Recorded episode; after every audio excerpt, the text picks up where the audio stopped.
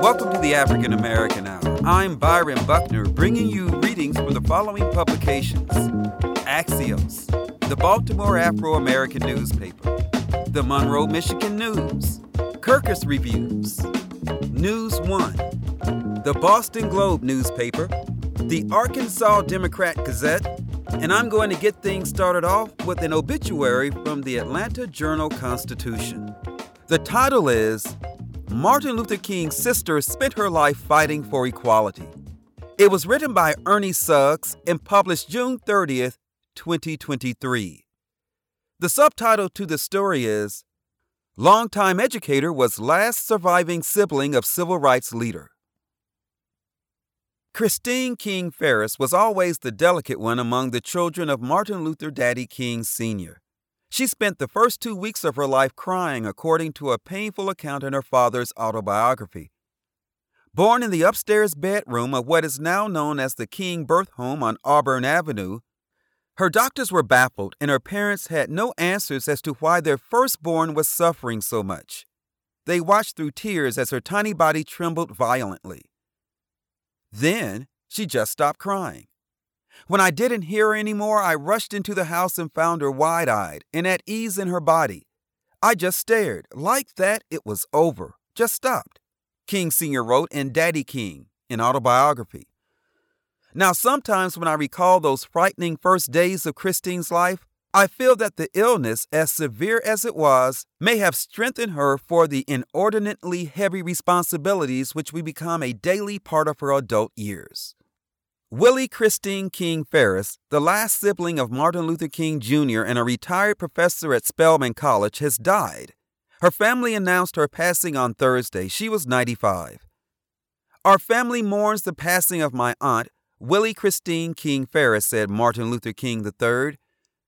As the eldest sibling of my father, Martin Luther King Jr., Aunt Christine embodied what it meant to be a public servant. Like my dad, she spent her life fighting for equality and against racism in America. Bernice King, CEO of the King Center, said in a tweet that her aunt would always be cherished. An extraordinary educator, my father's sister, one of the collaborators with my mother in founding the King Center, Bernice King said in her tweet. Phenomenal woman, inspiring, human. She survived and thrived. She was the delicate one, but she also might have been the strongest. That strength and sense of responsibility Daddy King wrote about carried the Atlanta native for close to a century as a frontline witness to some of the civil rights movement's most glorious and most painful acts. In 1968, she was in a bathroom at the Atlanta airport, about to board a plane to Memphis with her sister in law, Coretta Scott King, when Mayor Ivan Allen came and told them Dr. King has died. A year later, it was her younger brother, Alfred Daniel A.D. King, who drowned mysteriously in his own swimming pool. Finally, in 1974, in the Ebenezer Baptist Church that her family had built, her mother, whom she had leaned on so much through the tragic deaths of her brothers, was gunned down as she played the organ at the beginning of Sunday services by a young black man who told authorities he was on a mission and hated Christianity. So many things have happened, Farris said in a 2007 interview with the Atlanta Journal Constitution, marking her 80th birthday. You don't question anything, but I wonder why am I the one that is left? God must have me here for something. Willie Christine King was born September 11, 1927, to Martin Luther King Sr. and Alberta Christine Williams King into one of Atlanta's leading black families. Her grandfather, Adam Daniel Williams, was the pastor of Ebenezer and the first president of Atlanta's NAACP chapter. Her father later assumed control of the church and emerged as one of Atlanta's most powerful black figures, fighting for equal pay for black teachers. Her mother was a choir organist, and her two brothers would at times co pastor Ebenezer with their father. As a daughter of a prominent Atlanta family, Farris enrolled at Spelman College. She graduated in 1948, the same year her brother, whom she referred to as ML, graduated from Morehouse College. She would earn a master's degree from Columbia University and go on to teach at Spelman for 48 years. Retiring in 2014 as a tenured professor and director of the Learning Resources Center. She so revered and respected the college that even as a professional, she never walked on the grass, a lesson she learned as an undergraduate. Despite Farris's family line, celebrity, and stature as a college professor, she was never one to seek a public profile. This is how she wanted it, even though she wore the same square face as her more famous brother and shared his measured Baptist drawl as a preacher. As a rising matriarch of one of the most significant black families in American history, she chose to spend her life in the background supporting first her parents, then her two brothers, and finally her sister in law, Coretta Scott King, as they shined. My father and parents taught us to be humble, she said in 2007. That was part of the family way. I never felt the need to push out. But she was always there, even after all of them had gone, bearing the weight of the family name. All families have their share of tragedies, but few figures have worn a public burden as heavily as Farris, even when she was doing it in the shadows. In 1958, it was Farris who traveled to New York City with Coretta after her husband had been stabbed in a failed assassination attempt. A decade later, it was Farris who flew to Memphis to claim her brother's body. In 1969, she and her father were the first ones on the scene after AD drowned. Still, five years later, in what she called the worst day of my life, she was sitting in Ebenezer watching and listening to her mother play the Lord's Prayer on the organ when a deranged man walked in and shot her to death. She was the first person that Dr. King's son Dexter called when his sister Yolanda died in 2007 of a heart attack. Daddy King died in 1984 at the age of 84. Coretta Scott King died in 2006 of cancer. Navigating her own story, Farris wrote several books, including My Brother Martin. A sister remembers growing up with the Reverend Martin Luther King Jr., and her memoir, which, despite all of the family tragedy, is filled with hope and success as she quietly built her own career while raising her family. There were some low key public appearances. She was the vice chair and treasurer of the King Center, the Atlanta based center devoted to the teaching of King's nonviolent philosophy which she helped build with Coretta in 1969. For several years, wearing one of her big hats, she presided over the King Day service at Ebenezer Baptist Church to mark his birthday and national holiday. She also was active for several years in the International Reading Association, as well as the NAACP and the Southern Christian Leadership Conference. Beside her for those years was Isaac Farris Sr., a dashing entrepreneur she met at a wedding reception in the late 1950s. Isaac Farris was the DJ, and a young Christine King arrived at the reception with a date, a young preacher in the mode of her brothers and father. Isaac Farris said in 2007 that, as preachers are wont to do, Christine's date headed straight to the kitchen to get a plate of food. Isaac headed straight to Christine. Christine was very striking and she had a different presence that attracted me, he told the Atlanta Journal Constitution in 2007. It was difficult for me to take my eyes off of her. Christine and her date took Farris home that night since he didn't have a car, but it wouldn't be the last time they saw each other. They married August 9, 1960, with King Jr. and A.D. King performing the ceremony. Isaac Newton Farris Sr. died in 2017 at the age of 83. The couple had two children, Isaac Jr. and Angela. Farris's only grandchild, Farris Christine Watkins, was pudding pie to her. My father always taught us to keep the faith and keep looking up, Farris said in 2007. Through all the tragedy, I knew that God was in charge. There must be some purpose. There are two pictures that go along with this story. One is an old black and white photograph that shows four people. There are two men, one woman, and one child. The caption reads Martin Luther King Sr. on the right talks with his daughter Christine and her husband. The next photograph shows Dr. King's sister wearing a fur coat and a big hat standing in front of her childhood home. This is a two story house with a big porch on the front. It is yellow and trimmed in black. That was the obituary from the Atlanta Journal Constitution newspaper. The title is Martin Luther King's Sister Spent Her Life Fighting for Equality. It was written by Ernie Suggs and published June 30th, 2023. My next reading is from the KansasCityDefender.com website. The title is Kansas City's Autumn Black Wins Miss Missouri USA 2023 Crown.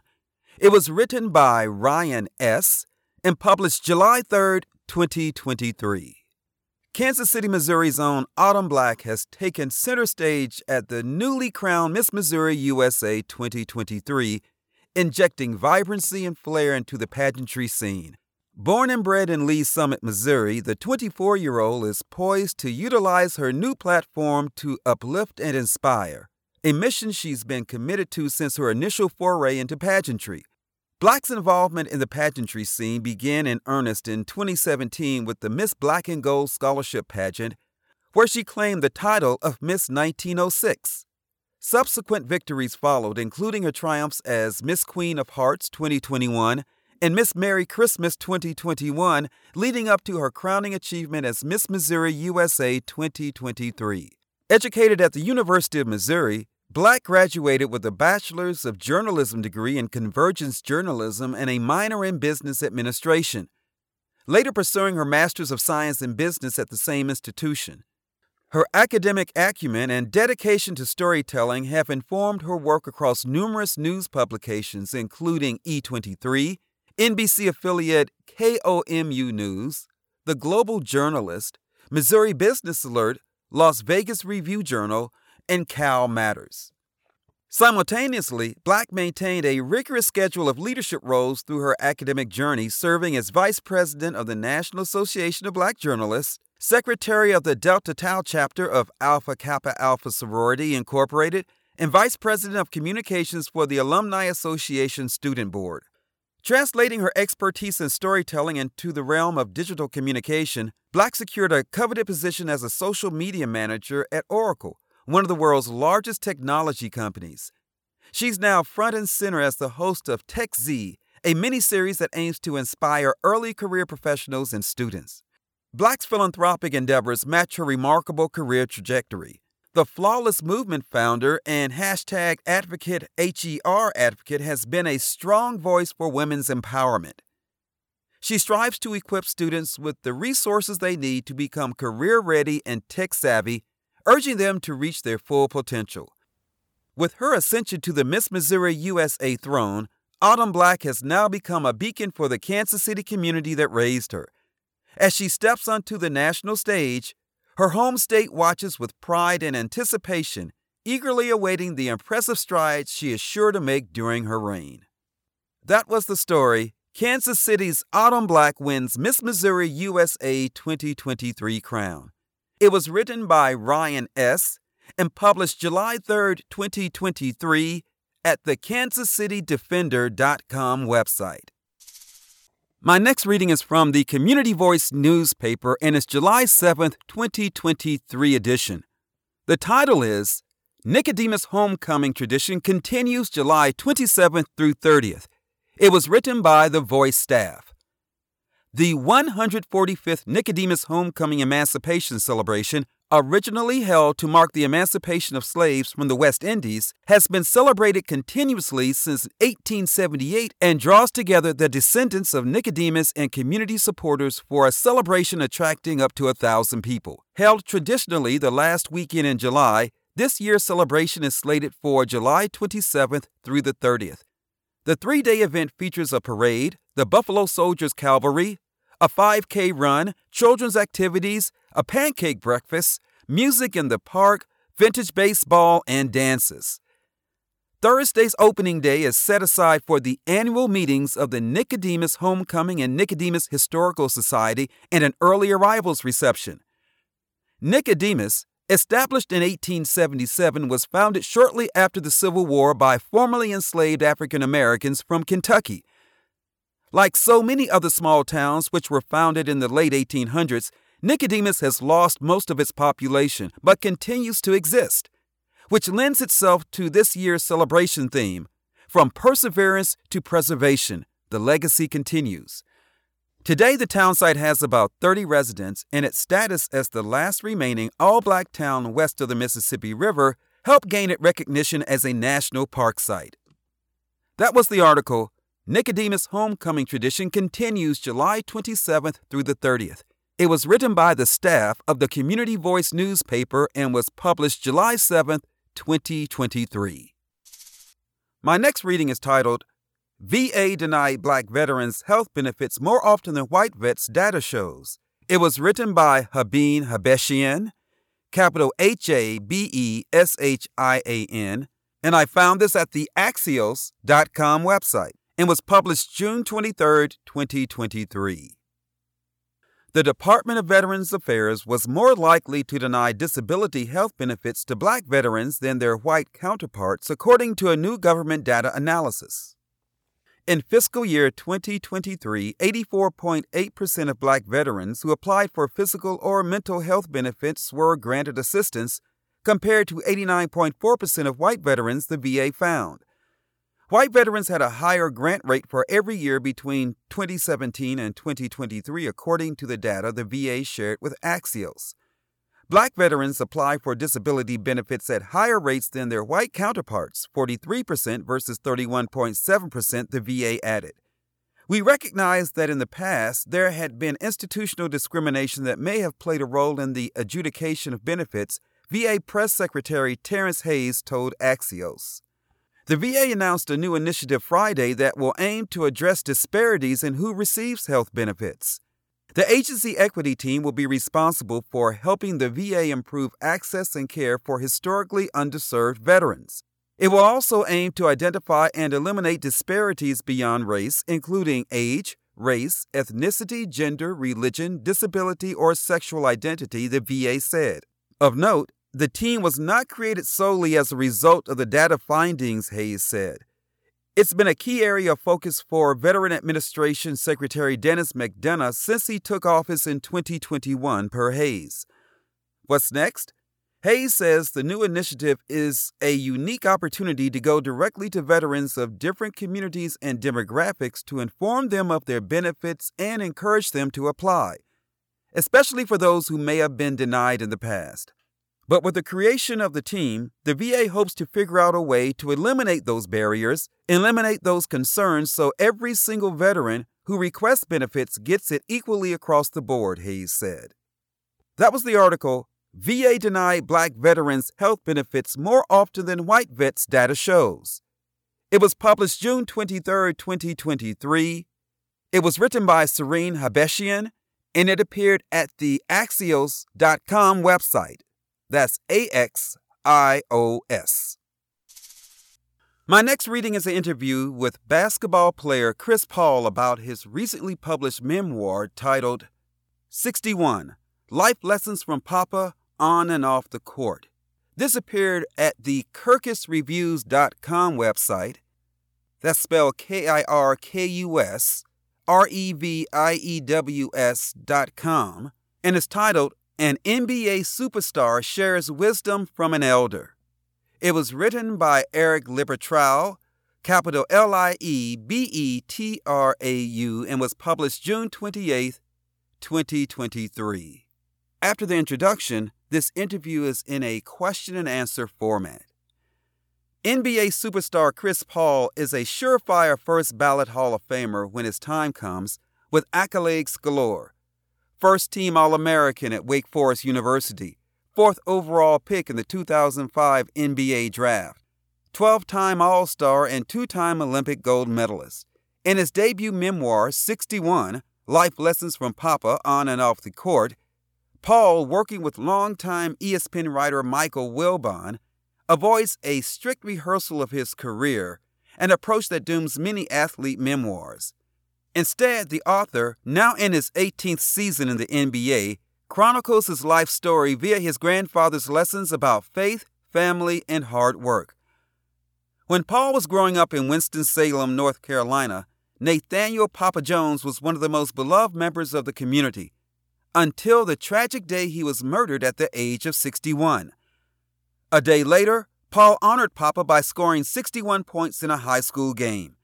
Since then, he has remained dedicated and focused on the community values that Papa instilled in him. Even now, no matter what role I play on a team, one thing is constant hard work, writes the author.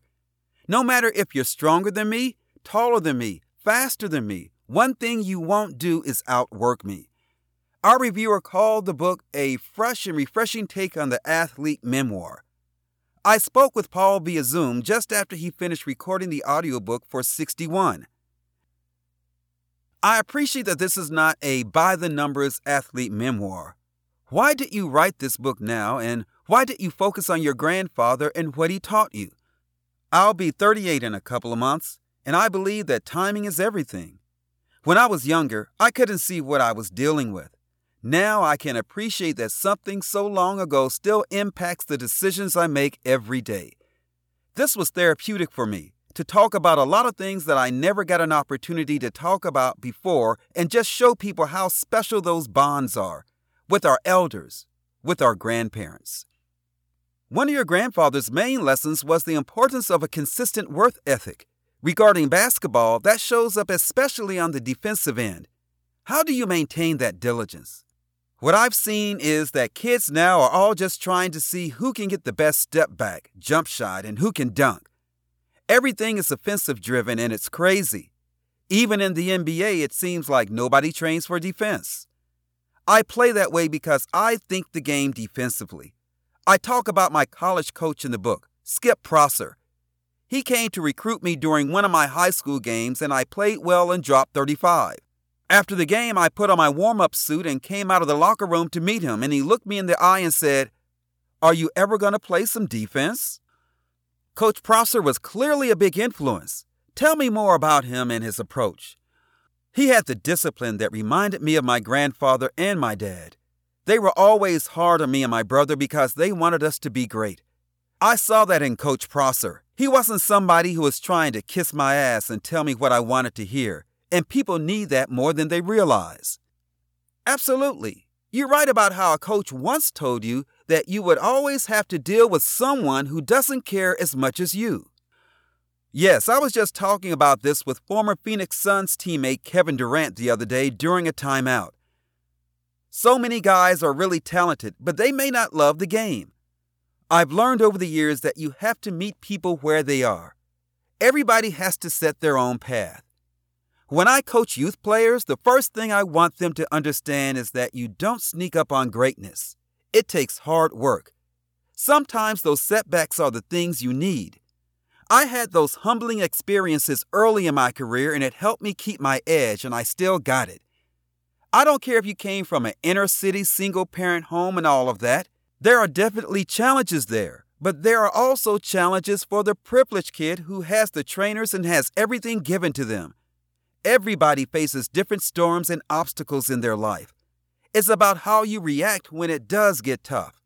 Everybody's story isn't the same, and it shouldn't be the same, but the one thing you can't lack is the hard work. During the pandemic, the NBA called in a self created bubble at a Disney resort in Florida without fans or travel. While there, the players were invited to put a name or a brief message on their jerseys in support of a social justice cause in the wake of the Black Lives Matter movement. It was obviously a tumultuous time and a unique experience. How did you navigate that? I could write a whole different book about the bubble. I'll just tell you, we had 450 of the most recognizable faces in the world in one place everyone's also going to have their opinions, and rightfully so. There were a lot of guys who asked to put whatever they wanted to, but realistically, you know that's not possible. In some ways, I wanted that. But as you start talking to guys, you start to realize that some of the messages weren't going to happen. A lot of guys didn't fully understand that, and there were plenty of behind the scenes heated conversations, much needed conversations. At the end, most of us were happy about the messages that were chosen and we got through it. Is there anything else you would like to share about your book? I think one of the biggest things is that during the process of writing and editing the book, I got a newfound appreciation for authors, and not just the authors, but the editors, the people who work on the audiobook, and all the different intricacies that go into it. This was a lot of work that I'm proud of and excited about. But it was difficult with all the deadlines and trying to make sure everything is like you want it to be.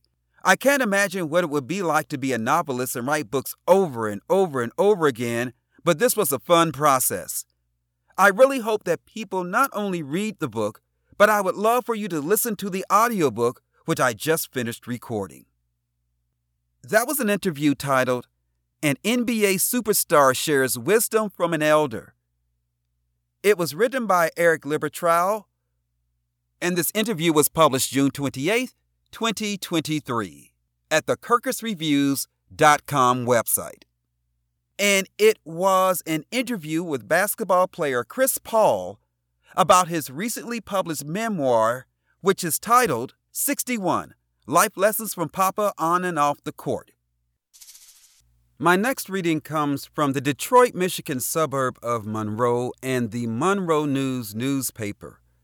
The title is Emancipation Proclamation, Juneteenth, did not free all slaves.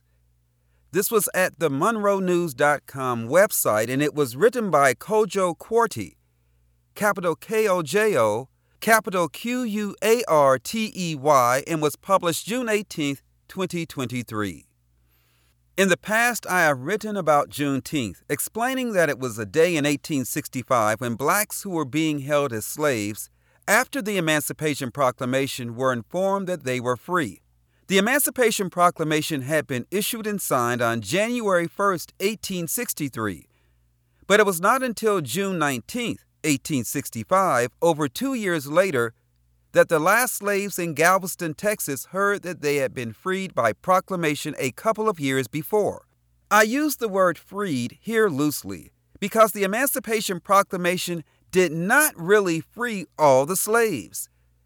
It declared free only the slaves living in states not under Union control. In essence, it did not immediately free a single slave. In fact, if the Union had lost the war, then it would mean nothing. According to PBS.org, the Emancipation Proclamation exempted portions of Tennessee, Virginia, and Louisiana that were occupied by the Union and left slavery untouched in the border states of Maryland, Delaware, Kentucky, and Missouri. Delaware and Kentucky allowed slavery until the 13th Amendment was ratified six months after Juneteenth. On June 17, 2021, President Joe Biden designated Juneteenth as a federal holiday. There are some, mostly blacks and Native Americans, who do not celebrate the 4th of July because while it symbolizes freedom for the United States from British rule, the U.S. Declaration of Independence leaves out blacks, Native Americans, women, and Jews. The Founding Fathers knew exactly what they were doing and were deliberately silent on these groups. The second paragraph of the Declaration of Independence starts We hold these truths to be self evident that all men are created equal, that they are endowed by their Creator with certain unalienable rights that among these are life, liberty, and the pursuit of happiness. There were many arguments and rewrites, and what came out is exactly what they intended. According to scholars at Washington University in St. Louis, the final document does not mention slavery and, through its silence, condones enslavement. But the first draft includes a condemnation of slavery. These words, removed before it was finalized, underscored the contradiction between the Founding Fathers' beliefs and actions. It is no secret that the Declaration of Independence did not consider blacks as men. This is spelled out very vividly by the Dred Scott case. In a nutshell, Dred Scott was a black enslaved man who was taken from the slave state of Missouri to the free state of Illinois. After living in Illinois as a slave for four years, he and his wife sued for their freedom on the basis that they were living in a free state, so they deserved their freedom. After 10 years of court battles, the U.S. Supreme Court ruled that as an enslaved man, he was not a citizen, but essentially another person's property. This decision precipitated the Civil War. Now, I have said that the Emancipation Proclamation did not really free the slaves, but neither were all slaves freed after Juneteenth. But Juneteenth is symbolic of the movement of a nation to free slaves. As important as Juneteenth is, it was the 13th Amendment to the U.S. Constitution that truly freed the slaves. It provides that neither slavery nor involuntary servitude, except as a punishment for a crime whereof the party shall have been duly convicted, shall exist within the United States or any place subject to their jurisdiction. Freedom from slavery for blacks in America came completely with the 13th Amendment. So, as we celebrate Juneteenth, it is important to also remember December 18, 1865, when the 13th Amendment was ratified. Of course, after that came Jim Crow laws that reversed much of what had been achieved during the abolitionist movement, and add to that various forms of discrimination and systemic racism that continue to place blacks and other minorities at a disadvantage. Significant progress has been made over the years in civil rights. However, there is still a long way to go. That was the column entitled Emancipation Proclamation Juneteenth Did Not Free All Slaves. It was written by Kojo Quartey and was published June 18, 2023, at the MonroeNews.com website, which is the website of the Monroe, Michigan News newspaper. My next reading is from the Boston Globe newspaper and it's July 2nd, 2023 edition. The title is The Essential Insight in Frederick Douglass's Great Independence Day Speech. It was written by Jeff Jacoby and it was published July 2nd, 2023. It was on July 5th, 1852, that Frederick Douglass addressed the Ladies Anti Slavery Society in Rochester, New York and delivered what is often described as the greatest abolitionist speech in U.S. history. What to the American slave, Douglass demanded of his audience, is your Fourth of July? It was not by happenstance that Douglass gave his renowned July 4th speech on the day after July 4th. He had insisted on it. Ever since slavery had been abolished in the state of New York decades earlier, black New Yorkers had celebrated their emancipation on July 5th. The date was chosen both as a symbol of the independence still denied to those enslaved in 15 other states and the District of Columbia, and as an acid comment on the fraudulence of a nation that commemorated its liberty with parades and fireworks while permitting and enforcing the chattel slavery of Africans. So when Douglass stipulated July 5th as the date for his speech, his audience likely anticipated that he would be scathing in his denunciation of that grotesque double standard. He didn't disappoint. With the wrath of an Old Testament prophet, Douglass declared that, from the slave's point of view, the 4th of July, more than any other day, underscores the gross injustice and cruelty to which he is the constant victim. Douglass, who had been born into slavery and escaped as a young adult, vented his moral outrage. Your celebration is a sham, your boasted liberty an unholy license, your national greatness swelling vanity, he declared. Your prayers and hymns, your sermons and thanksgivings, with all your religious parade and solemnity, are mere bombast, fraud, deception, impiety, and hypocrisy. A thin veil to cover up crimes which would disgrace a nation of savages. There is not a nation on the earth guilty of practices more shocking and bloody than are the people of these United States at this very hour. Douglass's speech is widely anthologized and reprinted. Students are often assigned to read it, and it can be heard in numerous online recordings with Douglass's words recited by everyone from acclaimed actors to the great man's own descendants. But because the speech is very long, nearly 10,500 words, it is rarely presented in full. Instead, readers and viewers are apt to get only highlights of what Douglass said that day, primarily his scorching attacks on the duplicity that kept slavery alive. Yet, as memorable and eloquent as those passages are, they are not the core of his message. Douglass excoriated America's hypocrisy, but he exulted in America's democratic promise he placed his faith in the principle of equality and justice enshrined in the Declaration of Independence and the Constitution. He had come to Rochester not to damn white Americans, but to implore them to live up to the founders' highest ideals. Many years later, Martin Luther King Jr., speaking to a vast throng at the Lincoln Memorial, would make a similar argument. But it was Douglass who made the argument first. And in doing so, he was rejecting the view of some of the towering abolitionists of his time, including his own mentor and hero and former ally, William Lloyd Garrison of Boston. In his lectures and his influential newspaper, The Liberator, Garrison preached that the Constitution was an evil document, a deal with the devil that protected slavery and with which there could be no compromise. At one July 4th rally, Garrison burned a copy of the Constitution, calling it a covenant with death and an agreement with hell.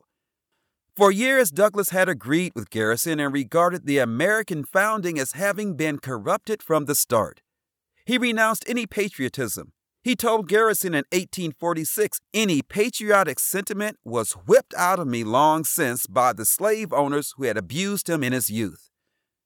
But gradually, Douglass changed his mind. He began to rethink the whole subject he would later write in his autobiography. Eventually, he concluded that Garrison and his disciples were wrong. The Constitution was not a pro slavery document it was fundamentally anti slavery. Even when it referred to slavery as in the notorious Three Fifths Clause, it did so obliquely, employing embarrassed euphemisms and speaking only of persons, never of slaves. Take the Constitution according to its plain reading, Douglass told his Rochester audience, and I defy the presentation of a single pro slavery clause in it. On the other hand, it would be found to contain principles and purposes entirely hostile to the existence of slavery. Interpreted as it ought to be interpreted, proclaimed Douglass, the Constitution is a glorious liberty document. What was true of the Constitution was even truer of the Declaration.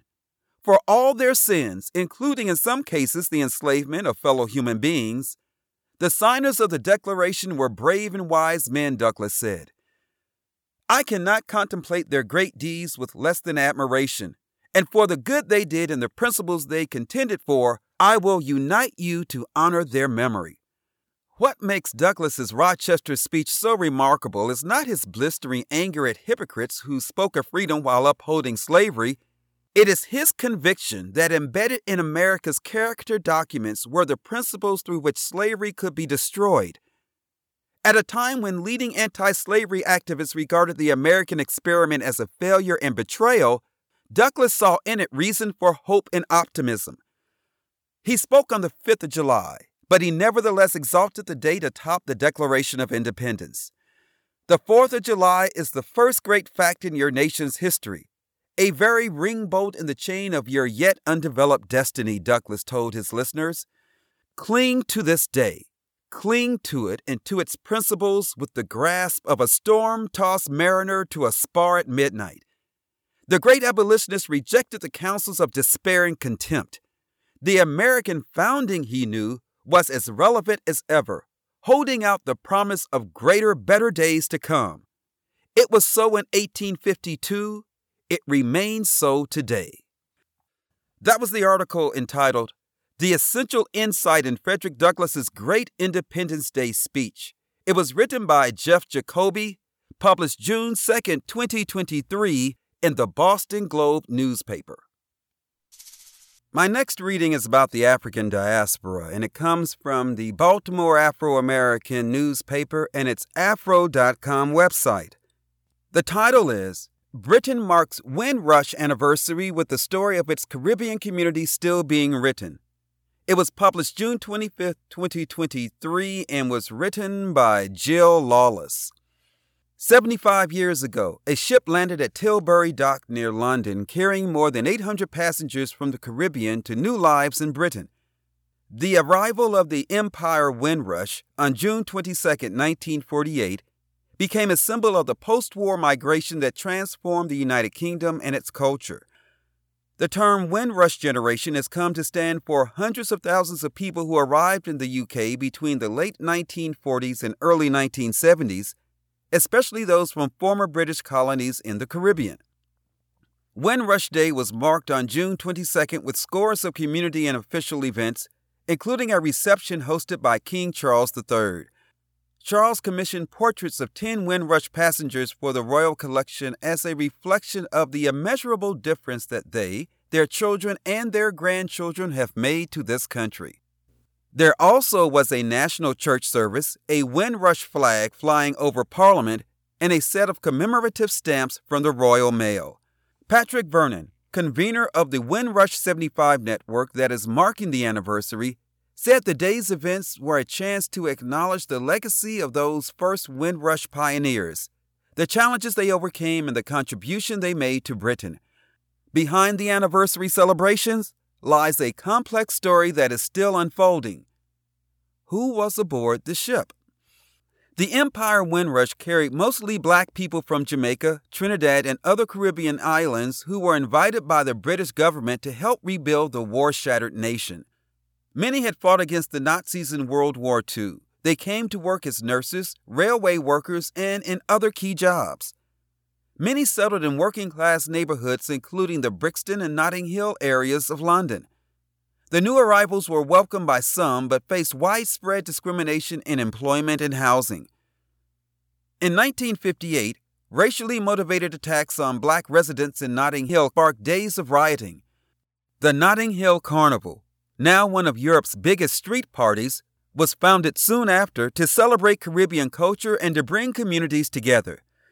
A decade later, conservative politician Enoch Powell made an infamous speech predicting rivers of blood as a result of mass immigration. The speech helped spark a surge of protest and resistance by Britons of color. How did the Windrush generation fare in Britain? Members of the Windrush generation and their descendants from the Caribbean and other parts of the former British Empire have had a colossal impact on British culture. People like poet Linton Kwesi Johnson, DJ Don Letts, and members of ska bands like The Specials infused Caribbean musical influences in urban youth rebellion in the 1970s and 80s. Their influence helped seed new styles of music, including grime, a distinctly London form of rap. In other art forms, major figures include Turner Prize winning artist Chris Ofili, 12 Years a Slave filmmaker Steve McQueen, and writers Andrea Levy, Bernardine Evaristo, and Nobel Literature Laureate Abdul Razak Gurnah, capital A B D U L R A Z A K, capital G H U R N A H. Prince William, the heir to the British throne, said June 22 that the contributions of the Windrush generation cannot be overstated. We are a better people today because the children and the grandchildren of those who came in 1948 have stayed and become part of who we are in 2023, he said. What's the Windrush scandal?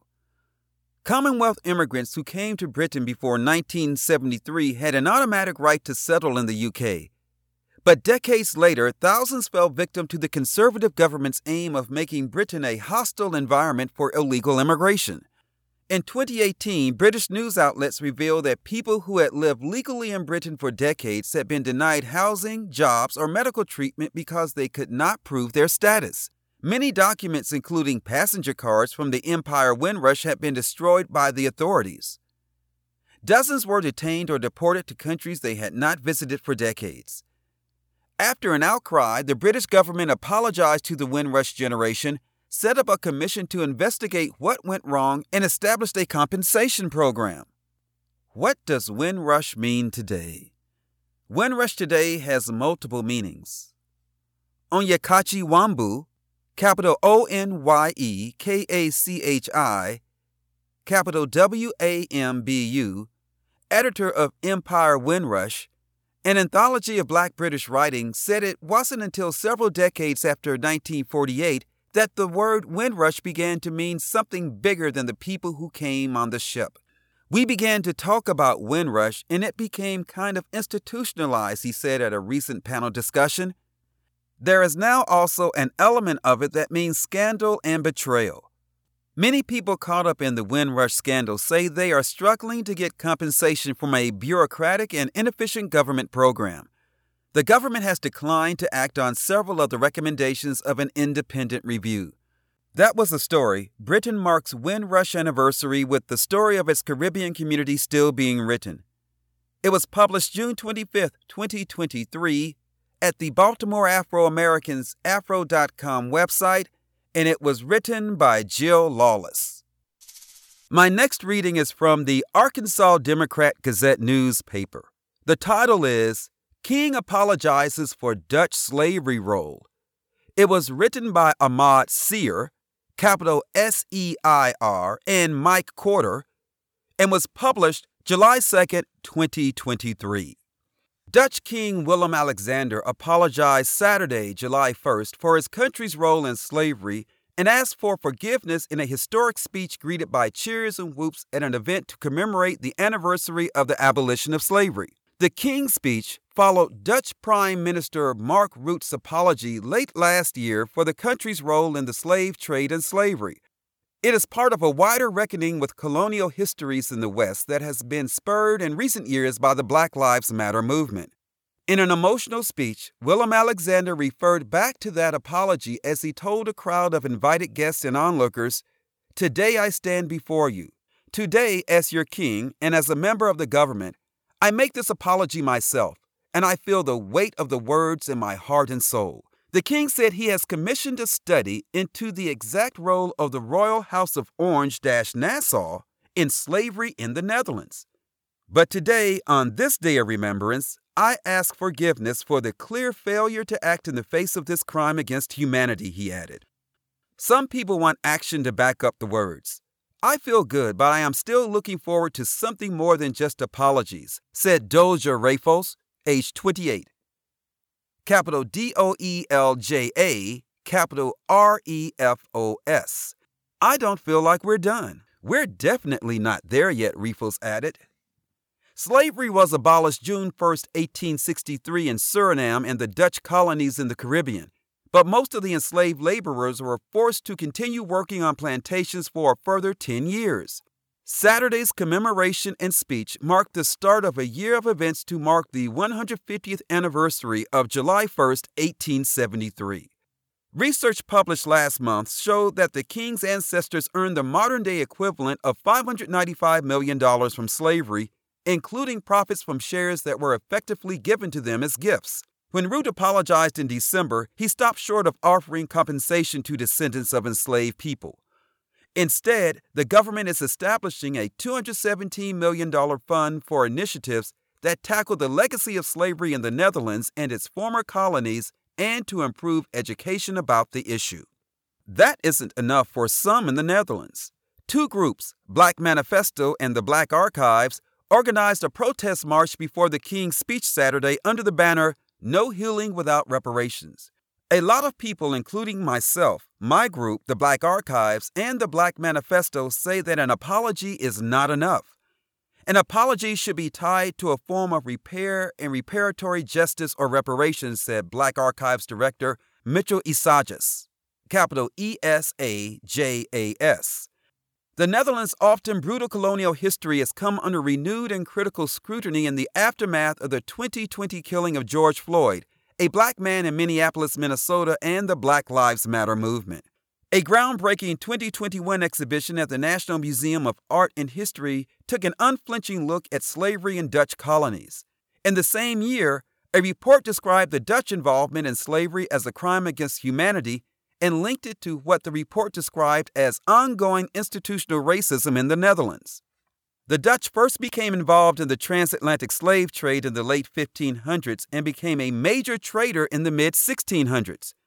Eventually, the Dutch West India Company became the largest transatlantic slave trader. There's one photograph that accompanies this story. It has three people in it. On the right is King Willem Alexander of the Netherlands. Beside him are two indigenous women from Suriname carrying a huge wreath of flowers.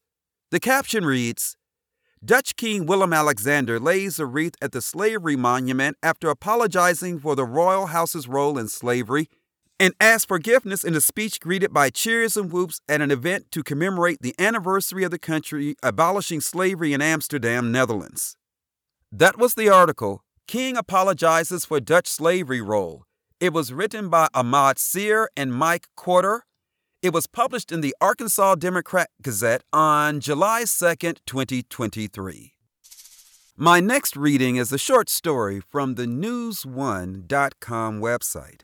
It's titled The Brothers of Pine Oak The Mysterious Disappearance of a Slave Family Searching for Freedom. It was written by Bilal G. Morris and published June 12, 2023, at the News1.com website. It's subtitled The best tales come in the form of black folklore passed down through generation whispers. History books are filled with interesting black stories from the past, but the best tales come in the form of black folklore passed down through generation whispers. Often these stories can be very difficult to find. They aren't taught to us in schools, and many of them can't be traced in reports or newspaper clippings. This is when we turn to our storytellers, the authors who embody a part of our culture that has been hidden by history's victors. One of those authors who dedicated their life to telling the lost stories of black Americans is Patricia McKissack.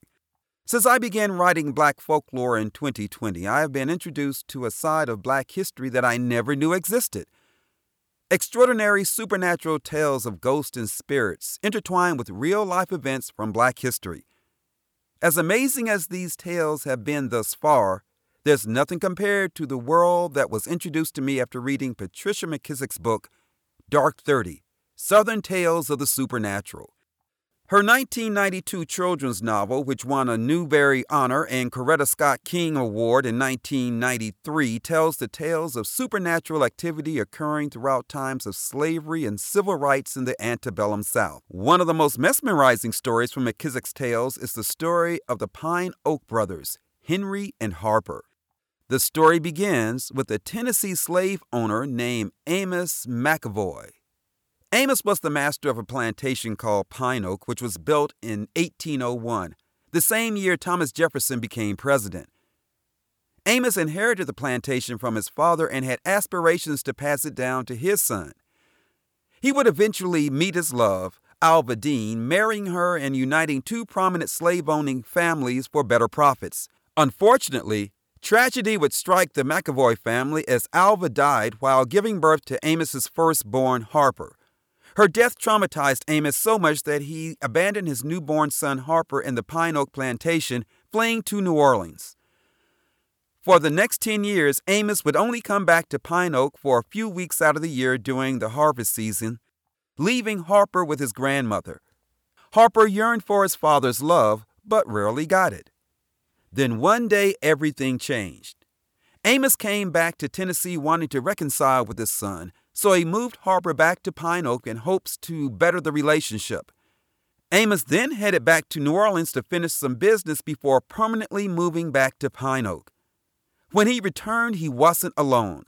Accompanying Amos was a mulatto child about two years younger than Harper. The boy's name was Henry, and Harper immediately noticed how much he resembled his father. When rumors started to swirl that Amos was Henry's father, Amos never denied it. He would eventually admit to Harper's grandmother that he was the boy's father, telling her that the child's mother was dead and that he didn't want another slave owner to mistreat him. Against everyone's wishes, Amos brought Henry to Pine Oak, putting him in charge of the stables. This infuriated Harper, who grew more and more jealous of Henry and his relationship with his father, even though Henry was a slave. Harper's jealousy for Henry would completely consume him as his hate for his brother was the only thing he could think about. Henry was a hard worker and never complained about his bondage. He was eventually put in charge of Pine Oak operations and was allowed to marry the love of his life, Charlemagne, another slave that lived on the plantation. Amos also broke the news to Henry that he wasn't actually a slave but a free man. Henry's mother was freed by her mother after she was born, which meant Henry by law wasn't a slave. Amos apologized for keeping this from him, telling Henry he didn't want him running away before he could take care of himself. Surprisingly, Henry already knew he was free. His mother would often remind him of his freedom before she died. Henry promised Amos he would stay on to run Pine Oak as long as he could be paid for his services.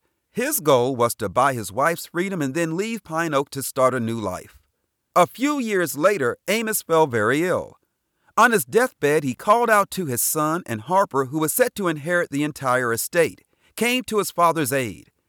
Amos's last words to Harper were, Henry, tell him.